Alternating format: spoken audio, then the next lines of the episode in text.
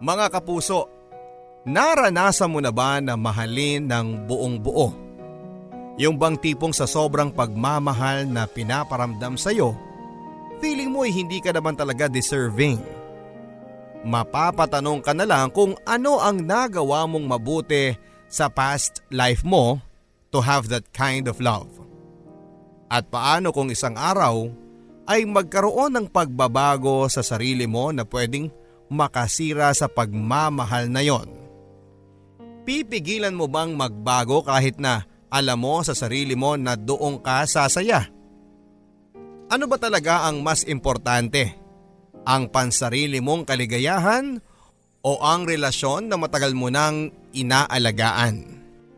Dear Papa Dudut, Ako po si Daniel o mas kilala bilang Danny.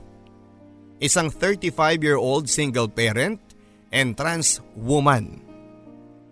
Isang mahaba at mahirap na proseso ang pinagdaanan ko bago ko nakuhang ma-achieve lahat ng meron at kung ano ako ngayon. Naranasan ko ang lahat ng pwedeng pagdaanan ng isang late bloomer. Oo, isa akong late bloomer papadudot at nabuhay ako ng maraming taon without realizing that I am in fact a woman in a man's body. Minsan, napapaisip ako kung talagang wala akong alam o in denial lang ako noon. Ano man ang totoo, ang importante naman ay na-discover ko ang totoong ako at alam ko kung gaano ako kaswerte. After all ay hindi lahat ng gustong maging ganap na babae ay nabibigyan ng chance para matupad ang pangarap nila. Sumulat ako ngayon sa Barangay Love Stories para i-share ang minsang magulo, minsang malungkot pero masaya pa rin buhay ko. Hindi ko madala sabihin ang mga sinishare ko ngayon but once and for all, I want to let the world know na minsan sa buhay ng isang trans woman ay naranasan kong mahalin at magmahal ng isang babaeng kahit na kailan ay hinding hindi nawawalan ng puwang sa puso ko. Nasa college ako at lalaking lalaki pa ako nang una kong makilala si Maxi. Kaklase ko siya at masasabi kong she's the full package papadudot. Maganda, sexy, matalino, talented, mabait at wala ni katiting na yabang sa kanyang katawan. Napakasimple lang niya papadudot kahit na kilala siya sa eskwelahan for being a Dean's Lister and the captain of the university's woman volleyball team. First time ko pa lang siyang makita ay hangang-hanga na ako sa kanya. Nasabi ko pa nga noon sa sarili ko na she's my ideal girl. Kaya naman nang mabigyan ako ng pagkakataon na maging seatmate siya sa philosophy subject namin ay agad akong nakipagkaibigan sa kanya papadudot. We click papadudot Halos pareho kami ng interest at taste sa mga bagay-bagay. Pareho naming paborito ang country music. Mahilig din kami sa cheesy, romantic comedy chick flicks at pareho naming comfort food ang fried chicken at spaghetti.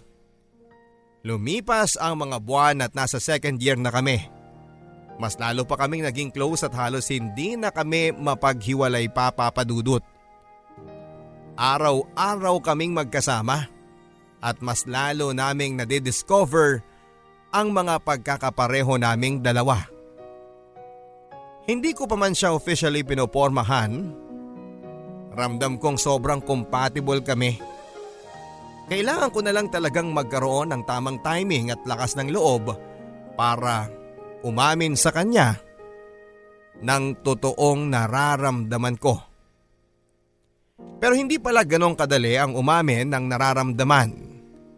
Especially sa isang tao na naging kaibigan mo na rin. Nandun na yung takot na baka hindi mutual ang feelings namin para sa isa't isa. At kung sakali mang pareho ay baka magaya lang din kami sa ibang nauwi lang sa hiwalayan. Kung sakali, hindi lang girlfriend ang mawawala sa akin kundi pati na rin close friend ko. Araw-araw kong binabalak na umamin kay Maxi na mahal ko na siya pero araw-araw din akong dinadaga. Hanggang sa isang araw ay isang nakabungis-ngis na Maxi ang naabutan kong nakaupo sa lilim ng tinatambayan naming puno sa garden ng eskwelahan. Oh, bakit ngiting-ngiti ka dyan? Tanong ko sa kanya nang makaupo na ako sa tabi niya at wala pa rin siyang tigil sa pagngiti. Wala, sagot niya na nakangiti pa rin. Nako, tigilan mo nga ako dyan, Maxima. Magsabi ka sa akin ng totoo. May ginawa ka na namang kalokohan oh. Pangungulit ko sa kanya na sinagot naman niya ng hampas sa braso ko. Oo na, magkikwento na. Baka Maxima ka naman. I hate that name. Reklamo pa niya na tinawanan ko naman. Nagre-reklamo ka pa eh, yan naman talaga ang pangalan mo. Tukso ko pa sa kanya. Ah, ganon. Sige, hindi na ako magkikwento. Sagot niya sabay irap ng mata. Ang cute talaga ng babaeng to kapag napipikon papadudot. Eto naman, hindi naman mabiro, sige na. Ikwento mo na. Panunuyo ko sa kanya. Ngumiti naman siya kaagad at nagsimula ng magkwento. Eh kasi nga, kilala mo si Jetro hindi ba? Tanong niya sa akin na sinagot ko ng tango. Si Jetro ang presidente ng University Student Body na sikat sa pagiging chick boy papadudot. Niyaya niya akong makipag-date Sigaw ni Maxi na parang nanalo sa loto. Nawala din kaagad ng excitement sa mukha niya nang mapansin niyang hindi ako umiimik at nakanuot ang noo ko ng mga oras na yon. O bakit? Hindi ka ba masaya para sa akin? Tanong pa niya. At bakit nga naman ako magiging masaya papadudot? Jetro is not worthy of Maxi. Alam ko ang ugali ng mga lalaking kagaya ni Jethro. Ilang babae na ba ang naidate at iniwang luhaan ng lalaking yon? At hindi ako papayag na masama si Maxi sa listahan ng mga babaeng yon. Hoy Daniel! Ano ba? Bakit nakasimangot ka dyan? Tanong niya sa akin. Gustong gusto ko nang sabihin sa kanya ng mga oras na yon na kaya ako nakasimangot dahil Ayokong mag-date sila ni Jetro. Pero isang simpleng wala, yun lang ang naisagot ko sa kanya. Hindi umimik si Maxi at inilapit niya ang mukha niya sa mukha ko. Hinuli rin niya ang mga mata ko hanggang sa makapag-eye to eye na kami. Tumingin lang siya sa akin na para bang binabasa ang nasa isip ko Nailang ako kaya binaba ko ang tingin ko at hindi pa rin nagsalita si Maxi at nang tingnan ko siya ay nakangiti siya ng malapad. Ah, ano? Alangang tanong ko sa kanya. Nagseselos ka no? Bigla ang tanong niya sa akin. Ang lakas ng kabog ng dibdib ko at paano niya nalaman? Ganon ba ka-obvious? Sasagot pa sana ako para ininayang accusation niya pero inunahan na niya akong magsalita papadudot. Don't lie to me Daniel. Kilalang kilala kita. Nagsiselos ka dun sa sinabi ko, di ba? Wala na akong maisagot sa tanong niya ng mga oras na yon pero alam kong isang tingin lang niya sa mukha ko ay obvious na guilty na ako. Uy, ang sabi ni Maxi sabay hawak sa dalawang kamay ko. Sagutin mo lang ang tanong ko. There are no incorrect answers. Gusto ko lang malaman ang katotohanan. Dugtong pa niya sa kalmang tono. Huminga ako ng maluwag papadudot. Ano pa nga ba ang magagawa ko hindi ba? Yung babaeng gusto ko na ang nagtatanong, magde-deny pa rin ba ako? Oo, nagsiselos ako. Ayoko mag-date kayo ng Jetro na yon. Isa lang ang gusto kong makadate mo, Maxi. At ako yon. Because I like you. I like you so much. Feeling ko nga eh, in love na ako sa'yo. I can't stop thinking about you. Napapanaginipan kita lagi at kapag gising ako, ikaw lang ang gusto kong nakikita. Ewan ko ba?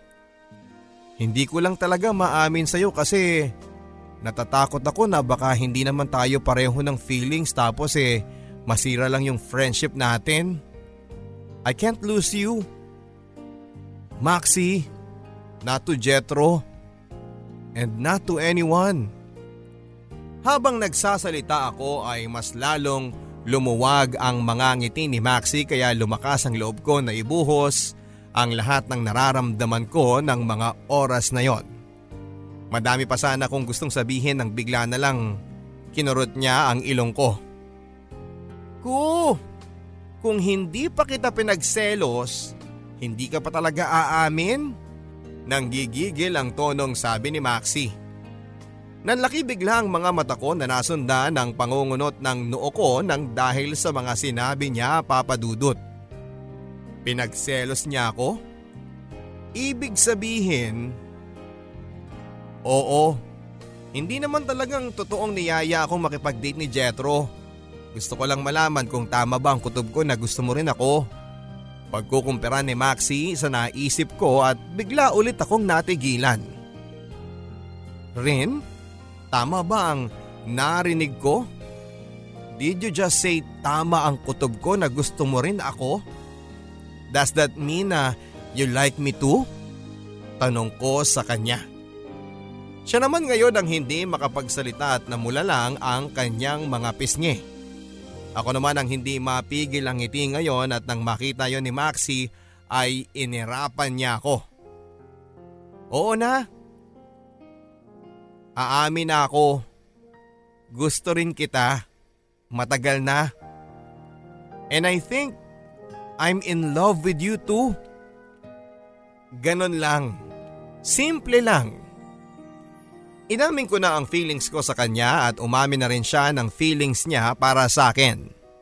And just like that, we were officially a couple. Wala nang ligawang naganap papadudot. Sayang lang daw ang oras ang sabi niya. If there's one thing that Maxi hates the most is wasting time.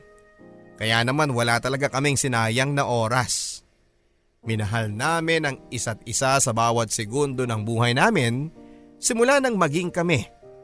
Ipinakilala namin ang isa't isa bilang official na mag-boyfriend at girlfriend. Lalo na sa pamilya namin. Sa iba pang mga kaibigan at sa buong campus. We became the ultimate it couple. Ang true model ng mga katagang my forever. Nag-excel siya sa academics and sports while I focus on my academics. Sabay naming natapos ang pag-aaral at pareho kaming cum laude. Sabay din kami nagkaroon ng trabaho at nag-ipon para sa dream business namin na restaurant. In five years ay nagsimula na ang pagpapatayo namin ng isang maliit na kainan. Naisip kasi namin na magsimula sa mas maliit at palaguin na lamang. And that's exactly what we did. Nangupahan lang kami noong una sa isang maliit na kiosk sa isang food park. Although we were hoping that it will become a hit, ay hindi pa rin namin ine-expect na biglang nag-boom ang Maxell Eatery. Sa loob ng limang taon dahil sa pag-iipon at focus naming dalawa sa negosyo, pati na rin sa tulong ng aming pamilya, ang maliit na eatery namin ay naging isang official na restaurant ang Maxell Eatery namin ay naging Maxell Cuisine. At 32 years old, Maxi and I were on the top of the world.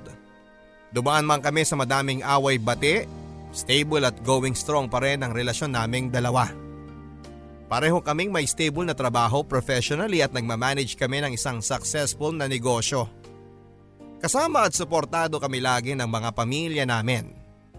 We had everything at wala na kaming mahihiling pa. Kaya naman ginawa ko ang kaisa-isang bagay na kulang sa relasyon namin. It was the day after Valentine's at inimbita ko lahat ng mga malalapit naming kaibigan at pamilya namin sa Maxell Cuisine. Nagpa-romantic setup ako para sa plano ko, complete with fairy lights, rose petals and romantic music. Tinawagan ko si Maxie at sinabi kong kailangan naming magkita sa Maxel at pumayag naman siya. I knew in my heart that I was ready at nang gabing yon, nag-propose ako sa babaeng pinakamamahal ko. Hello babe? Oh, babe. Malapit ka na ba? Nandito na ako sa Maxiel. Oo, babe. Palabas na ako ng kotse. Papunta na ako sa loob. Bakit? Ah, uh, wala, wala. Tinatanong ko lang. Akala ko kasi na-traffic ka eh. Hindi ah. Wala ka na namang bilib sa driving skills ko eh. O siya, ibababa ko na to ha kasi nasa pinto na ako ng... Surprise! Oh my! Ano to babe? Nakalimutan ko ba na anniversary natin ngayon, monthsary? But we don't usually celebrate our monthsary, so ano? Shh! Just hold my hand and relax. I got you. Halika, pasok tayo. Oh my gosh, everyone's here. Ano to? Inimbita ko talaga silang lahat dahil gusto kong ma-witness nila ang mangyayari ngayong gabi. Which is... Babe, Yes? we've been a couple since we were 18. 14 years. 14 good years. Halos kalahati na yan ng mga edad natin. 32 na tayo. Shh! Usapang edad talaga? But you get what I mean. Sobrang dami na natin pinagdaanan. Opposite sa iniisip ng iba, hindi tayo perfect couple. May mga pagkakaiba tayo at minsan, yun ang pinagmumulan ng mga away natin. Pero lahat ng yun, nalampasan natin ng magkasama. Never sumagi sa isip ko na sumuko. Ganun din, sa'yo. Never din sumagi sa isip mo na sumuko o sukuan ako. Kahit na sa mga oras na hindi tayo okay, alam nating mahal natin ang isa't isa. Yun ang importante. Gusto ko lang ipaalam sa'yo na mahal kita, babe. Mahal na mahal. I love you too. At gusto ko ring malaman mo na mahal kita hindi lang dahil sa kung ano ka, kundi dahil sa kung ano ako kapag kasama kita. I am the best version of me kapag kasama kita. At araw-araw ako nagpapasalamat sa Diyos na ibinigay kanya sa akin. Oh. Babe, lahat tayo may isang buhay lang.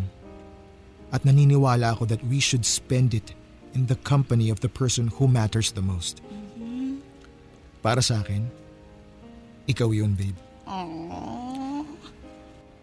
At kahit mabigyan ako ng option na mabuhay ng paulit-ulit sa mundo, I would rather spend one lifetime with you than face all the ages of this world alone or with someone else.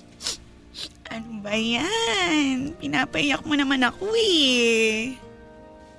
Maxie, Yes? will you marry me? Yes! Yes! Yes! Niyakap ko si Maxi pagkasuot ko sa kanya ng engagement ring. At halos hindi kami mapaghiwalay buong gabi.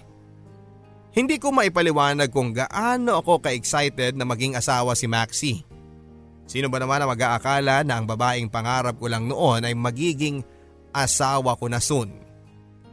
Punong-puno ng saya ang puso ko ng mga oras na yon, lalo na at full support ang lahat ng mga importanteng tao sa amin. Pero minsan ay madaya talaga ang buhay. Kung kailan wala ka nang mapaglagyan ng saya mo at pakaramdam mo ay nasa langit ka na, sasampaling ka ng katotohanan. Marirealize mo na wala namang paglagyan ng saya mo Marami palang espasyong nakalaan para paglagyan ng lungkot. Lungkot na ikakasira ng lahat. Hindi ko alam kung paano ko ipapaliwanag ang pinagmula ng lahat, papadudot. Kapag binabalikan ko ang turning point ng buhay ko, ang natatandaan ko lang ay nasa mall kami ni Maxi at namimili siya ng dress sa department store. Usually ay naghahanap lang ako ng mauupuan at hinihintay ko lang na matapos si Maxi. Hindi ko alam kung ano ba ang iba ng araw na yon at sinabihan ko siya na mamili ng damit niya. Dumaan kami sa isang section ng department store na may iba-ibang racks ng magagandang floral dresses. May nakita akong isang dress na alam kong babagay kay Maxi. Kinuha ko yon at hinaplos ko ang magandang tela. Bigla na lang ay may imahe na nag-flash sa utak ko.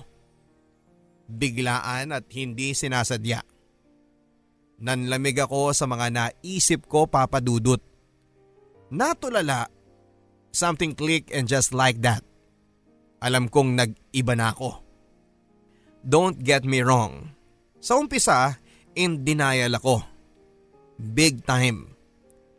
Paulit-ulit kong sinasabi sa sarili ko na hindi pwedeng ganito ang nararamdaman ko.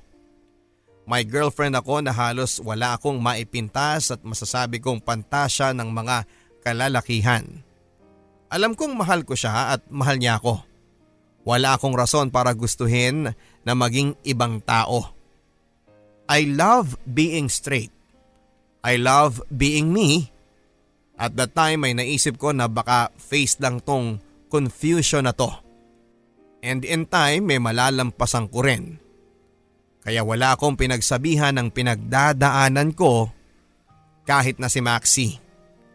Lalo na si Maxi. Pero eventually, Gaya ng kahit na anong bagay sa mundo, aabot ka sa puntong marirealize mo na hindi mo pwedeng baliwalain ng isang bagay na obvious. Ika nga nila sa Ingles, you can't keep ignoring the elephant in the room.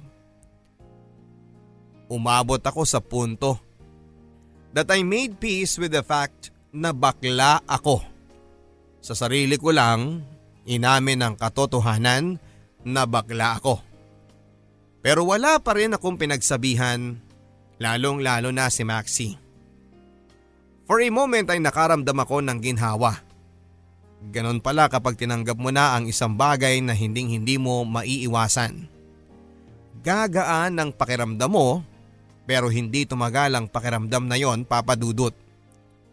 Kasunod noon ay ang sunod-sunod at parang walang katapusang mga katanungan sa isipan ko. Ano na lang ang iisipin ng ibang tao kapag nalaman nila na bakla ako? Ng mga kaibigan ko at ng pamilya ko. Lalong lalo na si Maxi. Maiintindihan ba nila ako o itatakwil nila ako na parang may nakakahawang sakit? Nang mga oras na yon ay napuno ng takot ang puso at isipan ko. Isa lang ang sigurado ako. Bakla man ako papadudot ay mahal ko pa rin si Maxi. Hindi lang mahal, kundi mahal na mahal. Alam ko na sobrang weird at ilang ulit ko ding pinakaramdaman ang sarili ko. Mahal ko talaga si Maxi at walang nagbago sa nararamdaman ko para sa kanya kahit nagbago na ang gender preference ko. Bakit? Paano? Hindi ko rin maipaliwanag.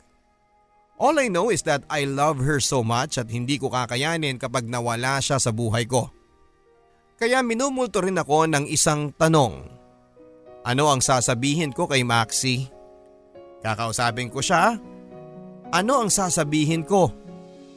Na Maxi, na-discover ko lang recently na bakla ako pero mahal na mahal pa rin kita? Bakla ako pero tuloy ang kasal? Ganon? Hindi niya maiintindihan ang sitwasyon ko basta-basta lalo na at kahit ako ay hindi pa rin maintindihan ang lahat-lahat. Gulong-gulo na talaga ako ng mga panahong yon at alam kong napapansin na rin ni Maxi ang pagkabalisa ko. Okay ka lang ba babe? Parang lutang ka yata. Pabiro pero may halong concern na tanong sa akin ni Maxi. Nang minsan ay mapansin niyang nakatulala ako. Ha? Naku, okay lang ako babe. Pagod lang siguro ako. Sagot ko na lang para mapagtakpan ng totoong iniisip ko. Ay sus, ikaw kasi babe Masyado kang workaholic. Sabi ko sa'yo magpahinga ka din. Malumanay na sabi sa akin ni Maxi na sinabayan pa niya ng halik sa pisngi ko. Lalo lang akong kinain ng konsensya ko. Sa tinagal-tagal papadudot ng relasyon namin, ngayon lang ako may tinago kay Maxi. Alam kong kailangan ko nang magkaroon ng lakas ng loob na sabihin sa kanya ang katotohanan bago pa kami ikasal. Medyo mahaba-haba pa ang oras ko dahil naisip naming magkaroon ng mahabang engagement para mapaghandaan namin ang kasal. Pero bago ang lahat, kailangan ko munang maintindihan ng buo ang pagkatao ko at kailangan ko ng isang tao na pwede kong makausap tungkol dito. Pero sino? Isang gabi, naiwan ako sa pagsusupervise sa restaurant dahil medyo sumama ang pakiramdam ni Maxi. Nang mapag-isa ako sa opisina ay may nagawa akong hindi ko pinaplano at hindi ko inaasahan. Nag-download ako ng isang sikat na gay app at nag-register gamit ang ibang pangalan. Hindi ko alam kung ano ang nagtulak sa akin para gawin yon. Baka ang kagustuhang makahanap ng makakausap tungkol sa sitwasyon ko. Or pwedeng curiosity lang din. Before I know it, may nakachat na ako sa nasabing application. Walang iba kundi si Mark. Unexpectedly ay hindi naging awkward ang pagpapalitan namin ng mga mensahe. On the contrary ay magaang kausap si Mark. Sa totoo lang, nang ilang oras ay naishare ko na sa kanya ang pinagdadaanan ko. Nabanggit ko rin sa kanya na engage ako sa isang babae na kahit na alam kong bakla ako ay mahal ko ang fiancé ko. Nakaramdam ako ng tuwa dahil hindi ako hinusgahan ni Mark sa mga shinare ko sa kanya. Na-share din niya sa akin ang naging struggle niya sa pagtanggap ng pagkatao niya. Hindi rin naging madali ang pinagdaanan niya, lalo pa at pulis ang papa niya. Somehow ay gumaan ang loob ko sa ideya na hindi ako mag-isa sa pinagdaraanan ko. Lumipas ang linggo at mas dumalas ang pagchat-chat namin ni Mark. Aaminin ko na for a while ay pakaramdam ko ay nagchichit ako kay Maxi dahil sa pakikipag-usap ko ng palihim kay Mark. Pero naisip ko na magkaibigan lang talaga kami ni Mark at si Maxi ang mahal ko kaya technically ay hindi ako nagchichit. Nag-iipon lang ako ng lakas ng loob para aminin kay Maxi ang sitwasyon ko and when I do, Ipapakilala ko rin si Mark sa kanya bilang kaibigan ko na tumulong para yakapin at tanggapin ang totoong ako. Isang araw, nagsuggest si Mark na magkita na kami ng personal. Sa umpisa ay natakot ako sa ideya na yon pero eventually ay nakumbinsi din ako ni Mark. Ang sabi niya sa akin ay kailangan ko raw maging komportable na makipagkita sa kanya ng personal. Isipin ko na lang daw na first step yon sa pagtanggap sa pagkatao ko. So I met up with him. Mas matangkad sa akin ang konti si Mark. Gwapo siya, mistiso, at welcoming kung ngumiti. Kung titignan ay halos hindi mo malalaman na bakla siya dahil lalaking lalaki siya kung manamit. Mapapansin mo lang kapag gumalaw siya ng kamay niya habang nagsasalita. Sobrang natuwa ako dahil gaya ng pag-uusap namin through chat ay naging magaan din ang pag-uusap namin ng personal. At ang unang pagkikita naming yon ay nasundan ng mas marami pang jamming at meetups sa mga sumunod pang buwan. Somehow ay naging mentor ko si Mark sa mga pagbabago sa sarili ko. Lagi din niya akong nire-remind na sabihin ko kay Maxi ang katotohanan. Habang tumatagal ay mas lalong lumalalim ang pagkakaibigan naming dalawa para sa akin. Oo, para sa akin lang dahil hindi ko na malaya na higit na pala sa isang kaibigan ang tingin sa akin ni Mark.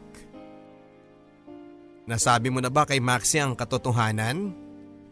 Tanong niya sa akin isang hapon habang nagkakape kami sa isang sikat na coffee shop. Hindi pa nga eh.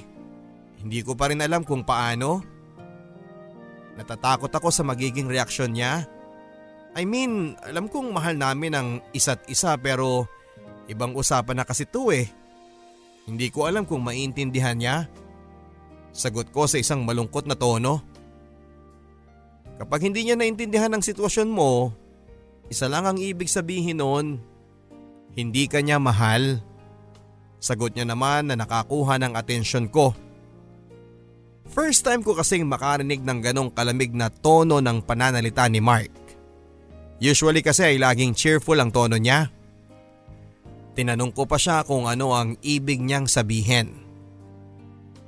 Kapag nagmahal ka, dapat intindihin mo ang taong mahal mo. Yun lang yun. Kung hindi ka maintindihan ni Maxi, hindi ka talaga niya mahal. Kasi kung ako yun, maintindihan kita. Kasi nga mahal kita. Sagot niya habang nakatingin sa mga mata ko. Bigla ay nakaramdam ako ng kaba pero dinaan ko lang sa tawa. Magkaiba naman kayo ni Maxi eh. Besides, hindi ko siya masisisi kung mahirapan siyang intindihin ako. Eh kahit ako nga eh nahihirapang intindihin ang changes sa akin. Ang sabi ko sa kanya. Pero ako naiintindihan kita Daniel. Seryosong sabi niya na nakatingin pa rin sa akin. Eh malamang kaibigan kita eh. Sagot ko habang sinubukan kong alisin ang awkwardness na nararamdaman ko sa mga sinasabi ni Mark. Eh paano kung hindi lang kaibigan ang tingin ko sa'yo? Tanong niya sa akin na nakapagpatigil sa akin. Para akong nabingi papadudot. Hindi ako nakapagsalita at nakapag-react agad. Hinawakan ni Mark ang kamay ko na nasa ibabaw ng lamesa at tinignan niya ako sa mga mata ko. I think I'm in love with you Daniel. Sobrang gulat na gulat ako sa revelation ni Mark Papadudut. Sa totoo lang ay hinihintay ko siya na tumawa ng malakas at sabihing nagjo-joke lang siya para mawala na ang awkward vibe na nararamdaman ko ng mga oras na yon. Pero lumipas ang ilang segundo at seryoso pa rin na nakatitig sa akin si Mark. Meaning, hindi siya nagbibiro. Dahan-dahan kong binawi ang kamay ko sa kanya at kailangan ko ring sabihin sa kanya ang totoo. I'm sorry Mark. Hindi tayo pareho ng nararamdaman. Kaibigan lang talaga ang tingin ko sa'yo. Si Maxi ang mahal ko. Alam ko na magulo. Bakla ako oo. Dapat sa'yo ako attracted pero mahal na mahal ko talaga si Maxi. Gusto ko pa rin siyang pakasalan at hindi magbabago yon. The only reason why I can't tell her that I am gay is because hindi ko kayang mawala siya sa akin. Paliwanag ko sa kanya. Bigla ay nag-iba ang ekspresyon sa mukha ni Mark. Bigla ay nakita ko ang galit sa mga mata niya. Pero sa akin ka lang nagpakatotoo. Mahal mo rin ako Daniel. Hindi mo lang maamin sa sarili mo sa ngayon pero hindi Mark eh. Putol ko sa mga sasabihin pa sana niya. Confused ako sa madaming bagay ngayon pero never ako na-confuse sa feeling ko para kay Maxi. Mahal ko siya. So ano ko sa buhay mo? Dekorasyon? Pansamantalang sandalan?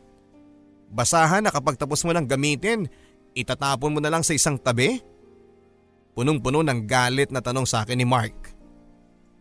Akala ko magkaibigan tayo. Sagot ko pero hindi na ako sinagot pa ni Mark. Bago ko pa namalayan ay tumayo na siya at nag-walk out papadudot. At ganon-ganon lang. Nawala na ako ng isang kaibigan. Lumipas ang araw at linggo, bumalik na sa normal ang buhay ko kasama si Maxi. Naging busy kami sa pagde-decorate ng restaurant para sa papalapit na Pasko at balak na rin namin magsimula sa pagpaplano ng kasal namin. At balak ko nang sabihin sa kanya ang katotohanan. Pero hindi pa pala tapos ang problema ko. Dahil hindi pa pala sa akin tapos si Mark. Babe, nandito na ako. Babe, ah baka nasa kwarto. Ang sabi ko sa sarili ko. Babe, anong ginagawa mo dito babe? Bakit may hawak kang maleta? Saan ka pupunta? Sabihin mo sa akin Daniel, sino si Mark? Ha? Sino? Sinong Mark? Bakit? Totoo ba? Na ano? Totoo ba ang lahat ng mga sinabi niya sa akin tungkol sa'yo? Nakausap mo si Mark? So you're admitting it. Kilala mo nga siya. Oo, kilala ko siya. Anong sinabi niya sa'yo? Tell me. Huwag mo kong hawakan. Sagutin mo ang tanong ko. Totoo ba ang sinasabi niya na bakla ka? Maxi, totoo ba? Oo. Bakla ako, Maxi. Oh my God! Umiiyak na sabi ni Maxi. Maxi, I'm sorry. Gusto ko nang sabihin sa iyo ang katotohanan. Araw-araw kong kinakain ng konsensya ko for not telling you pero hindi ko alam kung paano ko sasabihin na na hindi mo ko pandidirian. Kaya mas pinili mo maglihim sa akin at makipagrelasyon kay Mark? Ha? Wala kaming relasyon, Maxi. Oo, hindi ko sinabi sa iyo ang totoo na bakla ako pero wala kaming relasyon ni Mark. Magkaibigan lang kami, Maxi. Maniwala ka sa akin. Maniwala? Paano ako maniniwala sa iyo? Sa taong akala kong kilalang kilala ko na pero hindi pala. Paano ako maniniwala sa taong ni hindi ako pinagkatiwalaan sa pagkatao niya? I'm sorry Maxi, hindi ko naman to ginusto eh. Gusto kong sabihin sa iyo noon pa pero hindi ko kaya eh. Kapag naiisip ko na mawawala ka sa akin. Nawawala na ako ng lakas ng loob na sabihin sa iyo. Pero Maxi, mahal kita. Mahal? Hindi ba inamin mo sa akin na bakla ka? Paano mo nasasabing mahal mo pa rin ako? Naglolokohan ba tayo dito? Hindi ko rin alam kung paano ko ipapaliwanag to Maxi. Oo bakla ako pero sigurado ako na mahal kita. Maxi please. Hindi ko na alam. Kailangan ko munang mapag-isa. Umiiyak na sabi ni Maxi. Huwag mo kong iwanan Maxi. Please Daniel, hayaan mo muna ako. Nang gabing yon ay iniwan ako ni Maxi at hindi ko alam kung makikita ko pa siyang muli papadudot. Tuloy ang masayang pagkislap ng mga Christmas lights sa bahay namin na parang nanunuya. Nangyari na ang kinakatakutan ko papadudot. Nalaman na ni Maxi ang katotohanan sa pinakamalalang paraan. Wala sa isang tao na walang ibang intensyon kundi ang gantihan ako dahil nireject ko siya. Kasalanan ko to. Dapat sinabi ko na noon pa kay Maxi sa maayos na usapan ng lahat. Baka naintindihan pa niya ako. Baka kasama ko pa rin siya hanggang sa ngayon. Sa mga oras na yon, I was lost at isang tao lang ang alam kong pwede kong takbuhan. Si Mama. Nag-impake rin ako ng gabing yon at walang pagdadalawang isip na nagbiyahe pauwi sa probinsya namin. Pagkababa ko sa kotse ko sa harap ng mismong bahay namin na kinalakhan ko ay parang niyakap ako ng sariwang hangin. Umaga na ako nakarating sa probinsya namin at sobrang ganda ng sikat ng araw. And for the first time mula nang iwanan ako ni Maxi ay nakaramdam ako ng temporary peace. Mula sa labas ng kahoy na bakod ay natanaw ko si mama na nagwawalis sa maliit at simple niyang garden. May mga Christmas decorations na rin sa veranda. At kahit na nakakaluwag-luwag na kami financially simula nang mamatay si Papa ay ayaw pa rin umalis ni Mama sa probinsya at sa bahay namin. Maya-maya pa ay umangat ng tingin si Mama at nakita niya ako kaagad. Patakbo siyang pumunta sa gate at pinagbuksan ako. Anak! Ang sabi ni Mama at mahigpit akong niyakap nang makapasok ako sa gate. Hindi ko alam kung ano ang nangyari nang maramdaman ko ang yakap ni Mama pero namalayang ko na lang na humahagulhol na ako ng iyak. Daniel? Bakit ka umiiyak? Anong nangyari anak? Punong-puno ng pag-aalalang tanong sa akin ng babaeng nagpalaki sa akin. Wala akong maisagot kaya umiyak na lang ako ng umiyak. Inalalayan ako ni mama sa pagpasok sa bahay. Pinaupo niya ako sa sala at pinainom ako ng tubig na nagpakalma sa akin. Umupo si mama sa harapan ko at hinawakan ng kamay ko. Handa ka na bang sabihin sa akin kung anong nangyari? Tanong niya sa akin na sinagot ko na lang ng isang tango. Huminga ko ng maluwag at ibinuhos ko ang lahat ng nararamdaman ko kay mama. Ma? Hindi ko po alam kung anong nangyari, ma. Nagsha-shopping lang po kami noon ng dress para kay Maxi eh. May nakita po akong dress na feeling ko babagay sa kanya. Hindi ko po ma-explain pero nung mahawakan ko po yung damit, na-imagine ko ang sarili ko na suot-suot yun. At maliban sa hindi maipaliwanag na kaba, nakaramdam po ako ng saya dun sa nai-imagine ko yung pakiramdam na para akong babae sa loob ng katawan ng isang lalaki. Ma, bakla po ako. Tahan na anak. Maintindihan ko po kung magagalit kayo, ma. Bakit naman ako magagalit sa'yo? Ikaw talagang bata ka. Kahit na ano pang mangyari, anak kita. Hindi importante sa akin kung lalaki ka o bakla ka. Tanggap kita. Totoo pala ang sabi nila papadudot. Pandirian at itakwil ka man ng buong mundo ay tatanggapin ka pa rin ng magulang mo. Sobrang sarap sa pakiramdam na may isang taong nakakaintindi at tumanggap sa akin ng walang hinihinging kapalit. Nang mahimasmasan ako sa pag-iyak ay kinuwento ko na rin kay mama ang nangyari sa akin. Pagkatapos ng pagkakadiscover ko ng sexuality ko at ang pagkakakilala ko kay Mark at ang struggle sa kagustuhang umamin kay Maxi. Ang pagkasira ng friendship namin ni Mark at ang pagkadiscover ni Maxi sa katotohanan dahil sa masamang motibo ni Mark. Sinabi ko rin kay mama na mahal na mahal ko pa rin si Maxi. Lahat-lahat ay sinabi ko kay mama. Nakiusap ako na magstay muna sa lugar namin kahit na isang linggo to clear my head at pumayag naman si mama.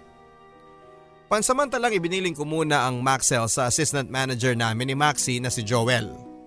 Ang sinabi ko lang ay nakabakasyon kaming dalawa for a week. Alam kong kailangan kong makaisip ng paraan para makausap ko si Maxi. Hindi pwedeng sa gano'n na lang matatapos ang lahat sa amin. Mahal ko siya at gagawin ko ang lahat para mabawi siyang muli pero nandun pa rin ang katanungan. Paano? Naisip kong kailangang magsimula sa taong pinagmulan ng lahat ng gulo, walang iba kundi si Mark. Tinawagan ko siya sa cellphone number na ibinigay niya sa akin noon at sinagot niya yon. Oh, anong kailangan mo Daniel? Na-realize mo na ba na hindi ka naman talaga totoong in love sa babaeng yon? At ako talaga ang mahal mo? Walang hello-hello at sarkastiko niyang salubong sa akin. Na-realize ko na mga oras na yon na hindi ko nakilala ang taong nasa kabilang linya. Ibang iba siya sa Mark na tumanggap sa akin. Sa Mark na kaibigan ko. You're wrong Mark. Madami nang nagbago sa akin pero hindi ang feelings ko para kay Maxi. Mahal ko siya. Sagot ko sa kanya na sanagot niya ng isang malakas na tawa. Hanggang ngayon, in denial ka pa rin pala. Hindi mo ba nagigets Daniel? Hindi pwedeng magmahal ng babae ang isang bakla. Kaya nga bakla eh dahil lalaki dapat ang gusto mo. Ganting sagot niya. Sa totoo lang papadudot ay matagal ko nang naiisip ang mga sinabi niya. Talaga nga namang sa lalaki ako dapat ma-attract hindi ba? Pero hindi ko naman mapapangunahan ang puso ko. Si Maxi ang mahal ko. Yon ang alam ko at yon ang nararamdaman ko. Oo, weird at hindi dapat pero yon ang katotohanan. Bakla ako at alam ko yon. Mahal ko si Maxi at ramdam na ramdam ko yon. Alam mo, Hindi ko kailangang i-explain sa iyo kung paanong nangyaring bakla ako pero babayang mahal ko. You don't deserve the explanation dahil sa ginawa mong pagtatraidor sa akin. Maya-maya ay sabi ko. Pangtatraidor? Nagsabi lang ako ng totoo. Sinabi ko sa babaeng yon ang hindi mo masabi sa kanya. Tinulungan lang kitang magpakatotoo sa kanya. Sagot niya. It wasn't your secret to reveal. Mark, hindi mo ba naiintindihan?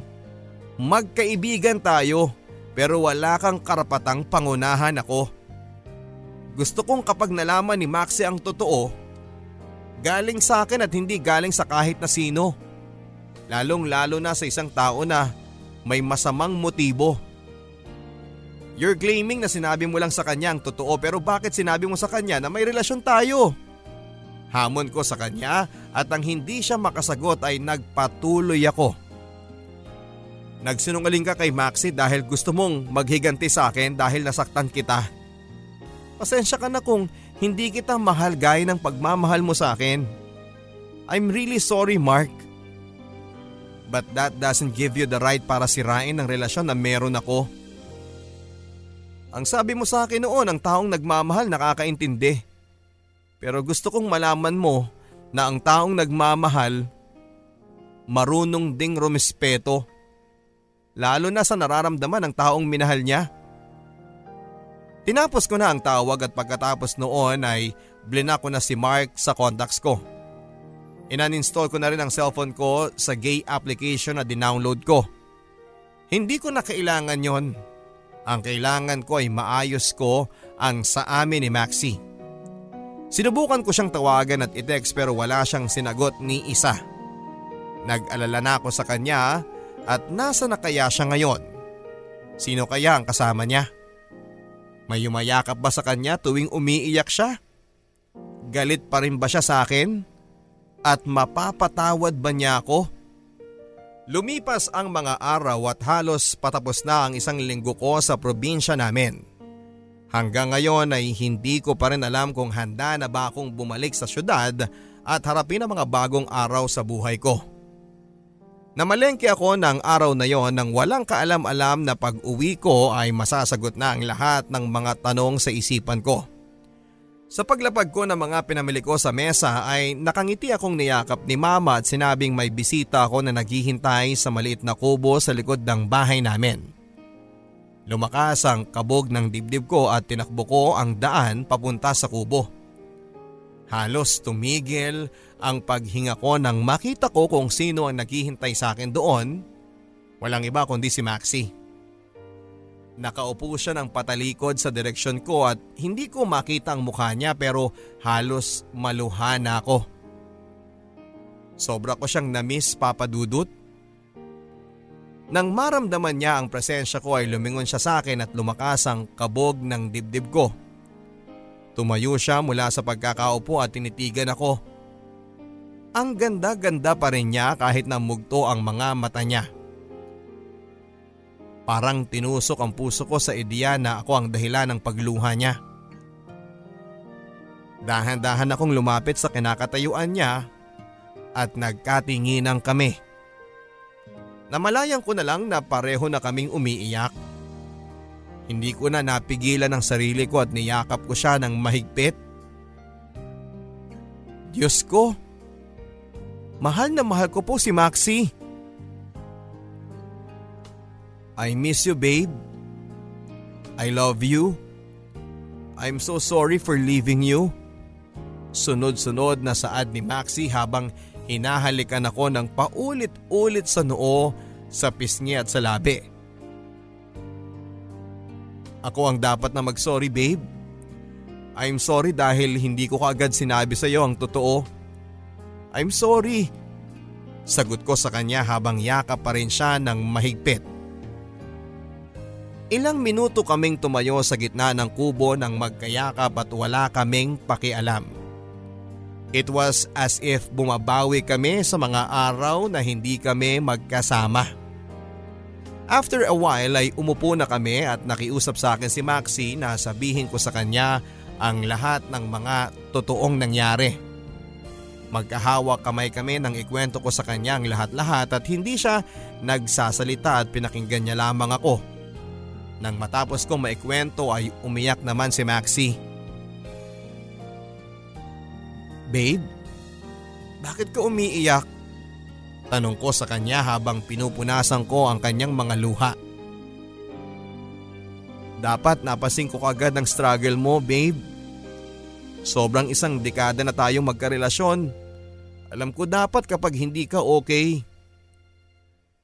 I'm sorry I didn't notice. I'm sorry I wasn't there for you. Umiiyak pa rin sagot niya sa akin at nang mga oras na yon ay mas lalo kong minahal ang babaeng nasa harapan ko. Tinago ko sa kanya pero siya tong nag-apologize dahil hindi niya ako nadamayan sa pinagdaanan ko. Si Maxie ang tipo ng tao na punong-puno ng pagmamahal at hindi nagdadalawang isip na magbigay ng pagmamahal. That is the woman that I love. Wala kang kasalanan babe. Ako ang may kasalanan.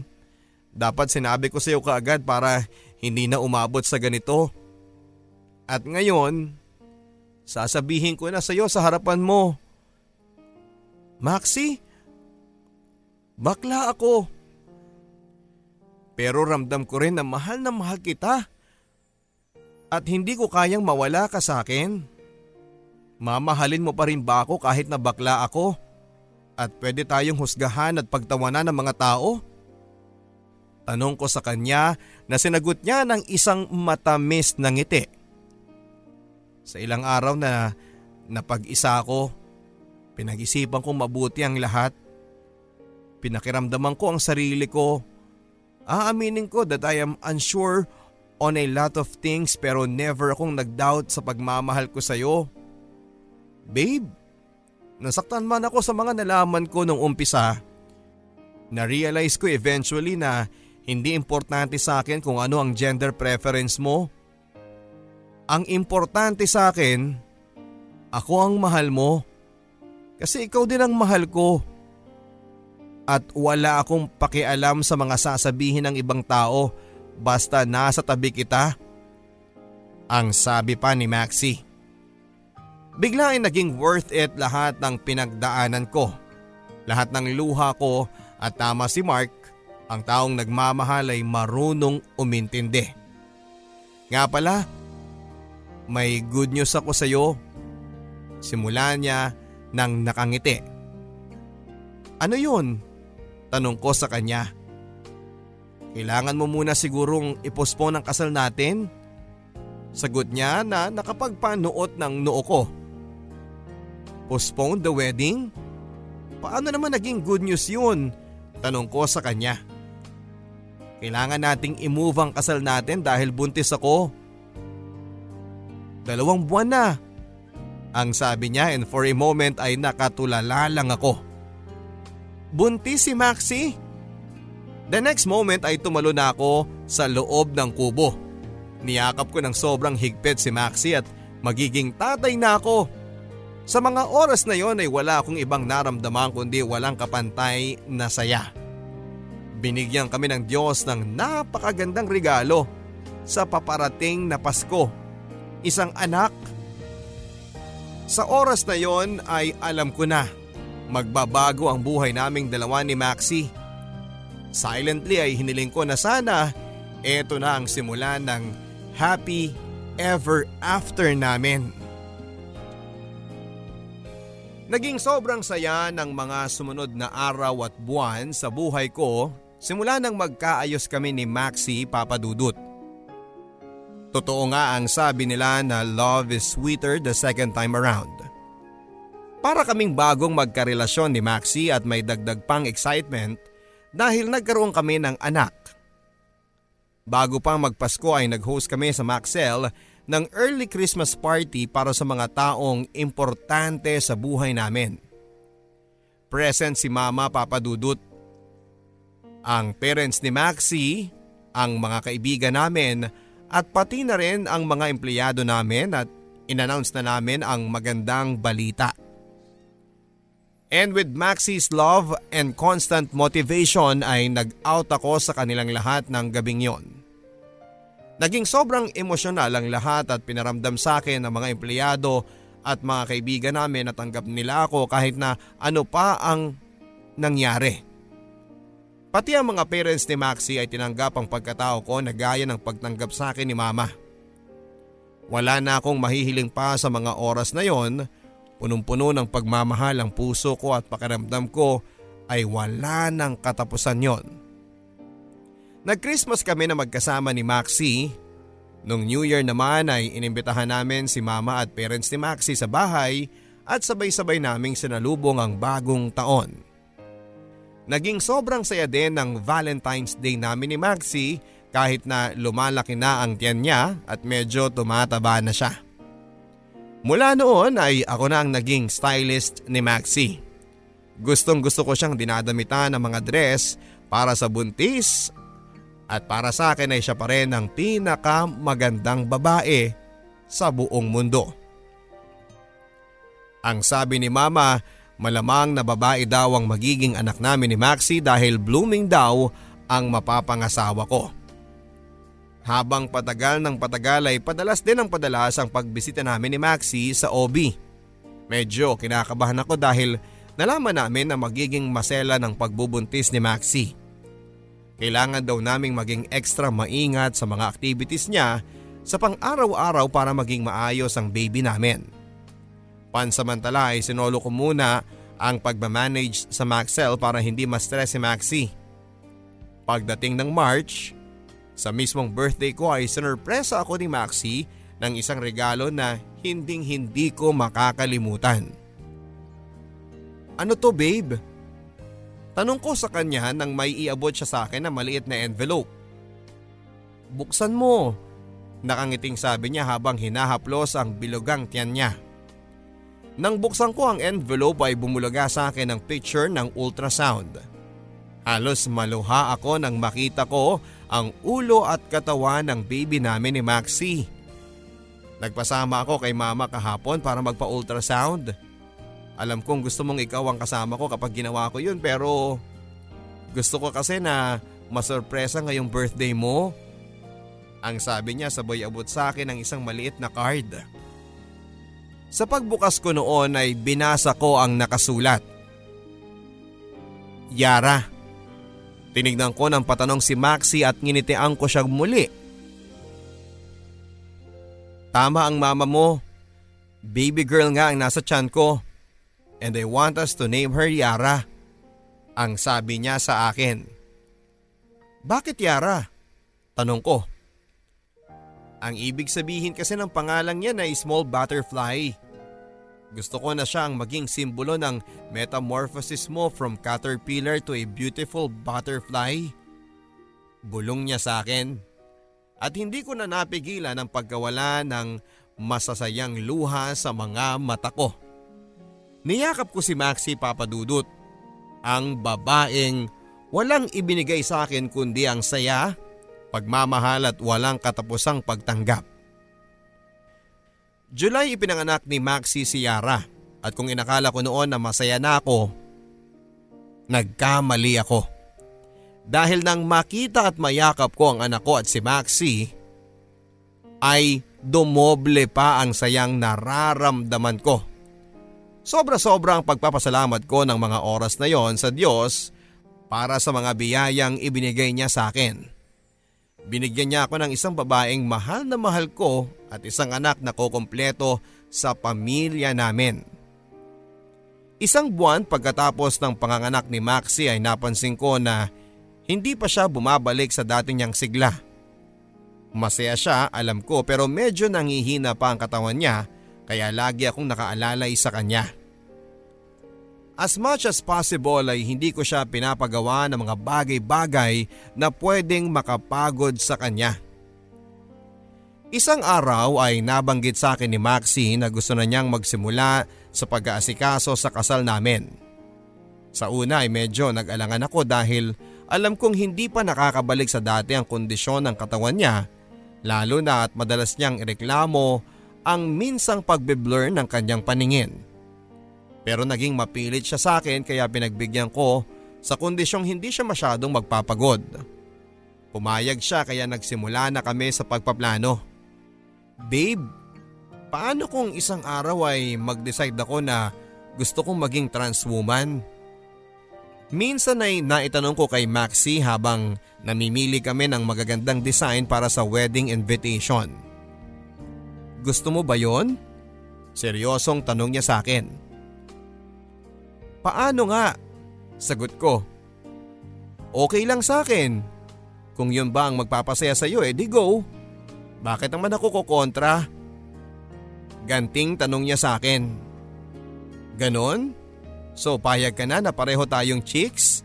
Pagbibiro ko pa. Oo naman. Cool kaya yon. Pwede pa tayong mag-twinning sa mga damit natin. O di ba? Biro din niya. Kung gusto mo pareho tayong mag-gown sa kasal natin eh. Pwedeng i-KMJS no?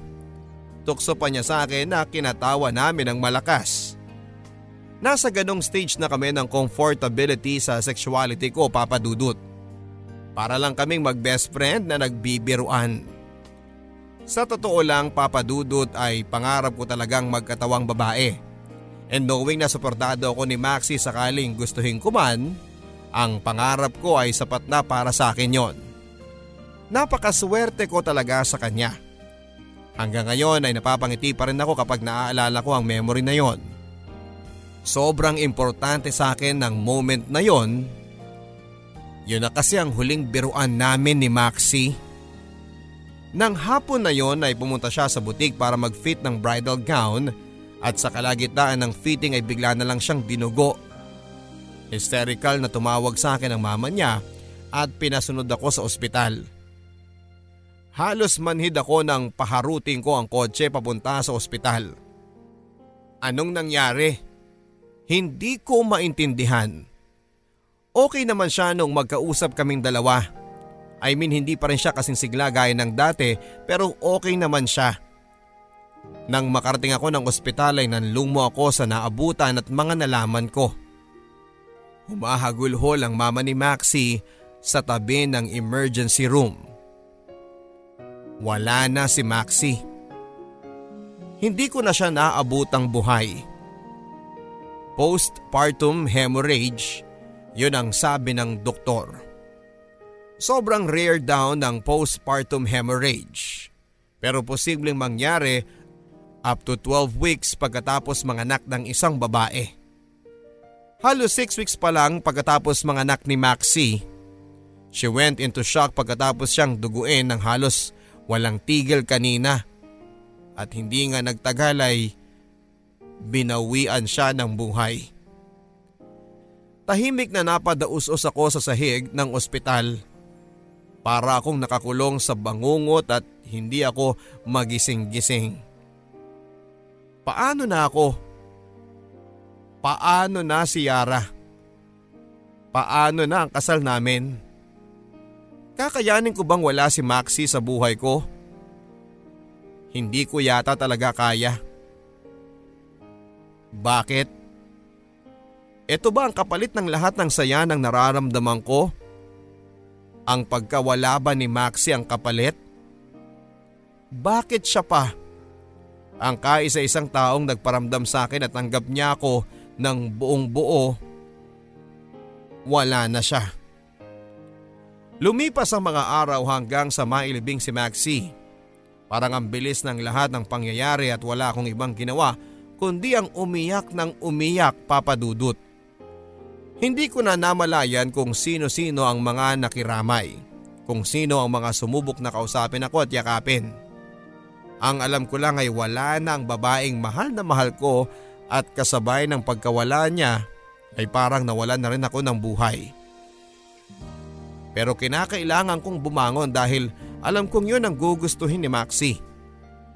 Kailangan kong maging, maging magulang kay Yara. Kailangan kong maging matapang at matatag. At yon ay kakayanin ko. Pagkatapos ng isang linggo pagkatapos ng libing ni Maxi ay bumisita sa bahay ang mama ni Maxi. Kapansin-pansin na namumugto pa rin ang mga mata niya ng matanda sa walang tigil na pag-iyak. May inabot siya sa akin na isang malaking box. Dapat iaabot ko to sa mismong araw ng kasal niyo ni Maxi. Pero ngayon ko na ibibigay. Yan ang wedding gift niya sa'yo.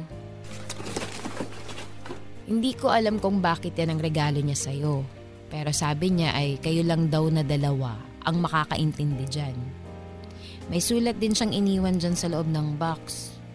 Oh, maiwan na muna kita.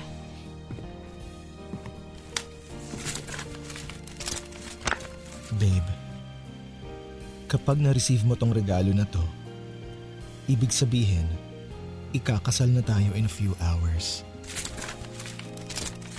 I am so excited and I cannot wait to spend the rest of my life with you and Yara, babe. Huwag mo kong insyanin ha. Alam natin pareho na hindi naging madali ang journey nating dalawa. Humabot pa ako sa punto na gusto ko na talagang sumuko. Pero wala eh. Mahal talaga kita.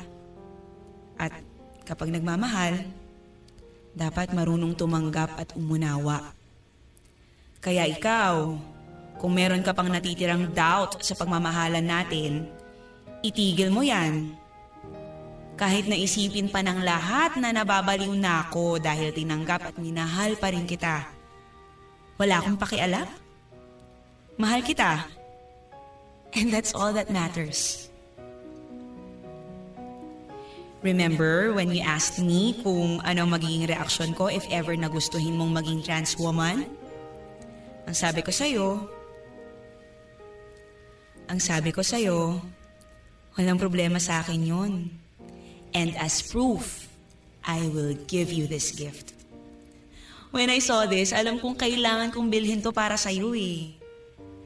Babe, magbago man ng ilang ulit, sorry.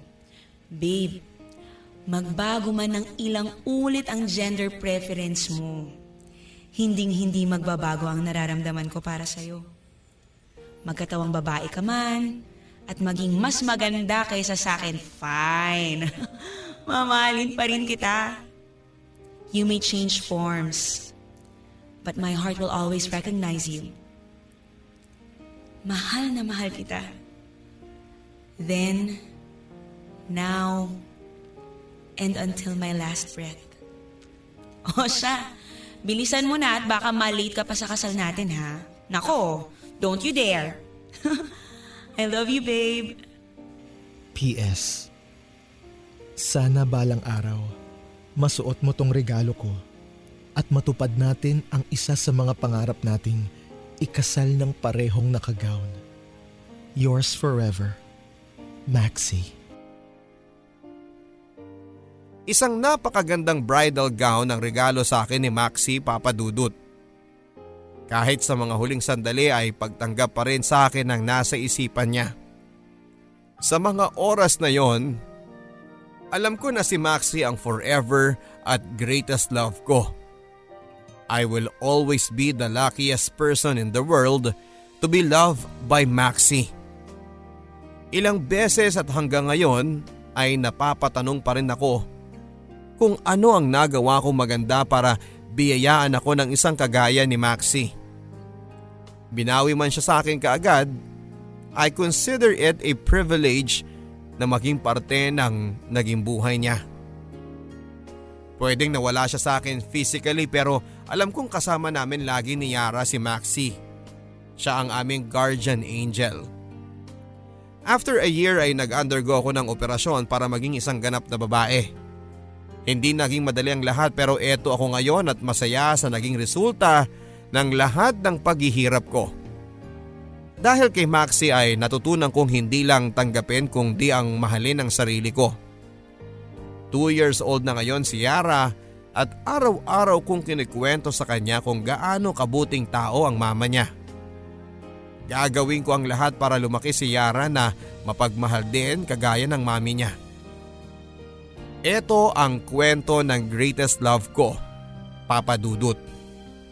Sana ay nakapagbigay ang kwento namin ni Maxi ng inspirasyon sa mga taong hirap tanggapin at mahalin ang mga sarili nila.